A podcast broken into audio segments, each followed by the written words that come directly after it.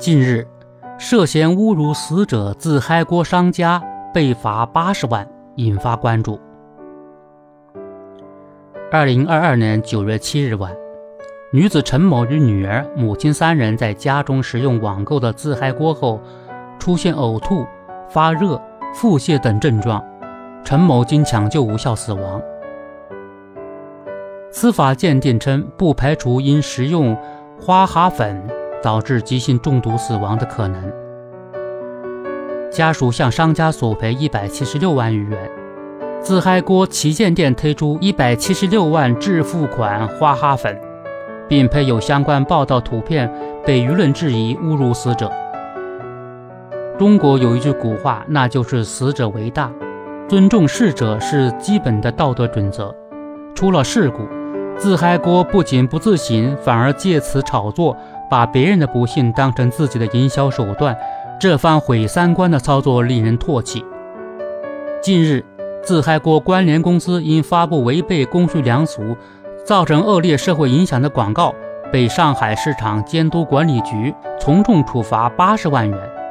网友纷纷表示：“罚得好！想搞一些噱头扩大营销，本是人之常情，但企业在营销过程中应当遵循一定的价值观。一味蹭流量、博眼球，甚至不惜撩拨公众情感。”逾越道德底线，这种行为不仅污染了公众的眼睛，更是侮辱了消费者的智商，迟早会被流量反噬。近年来，借灾营销、消费女性式营销、性暗示营销等无底线营销层出不穷，严重伤害了广大消费者的感情，违背公序良俗。不少问题企业也在监督部门的干预下。受到了不同程度的处罚，付出了必要的代价，但整治不良营销仍任重道远。对于这种拿无知当有趣、以出格不出位的企业，监管部门应有更多作为，努力创新监管方式，让蔑视公序良俗者受到惩治。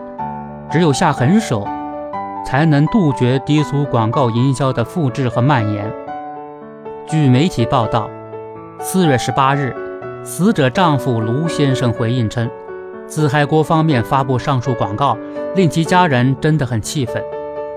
目前，卢先生及家人已就产品责任纠纷起诉自嗨锅方面。由此可见，更多处罚可能还在后面。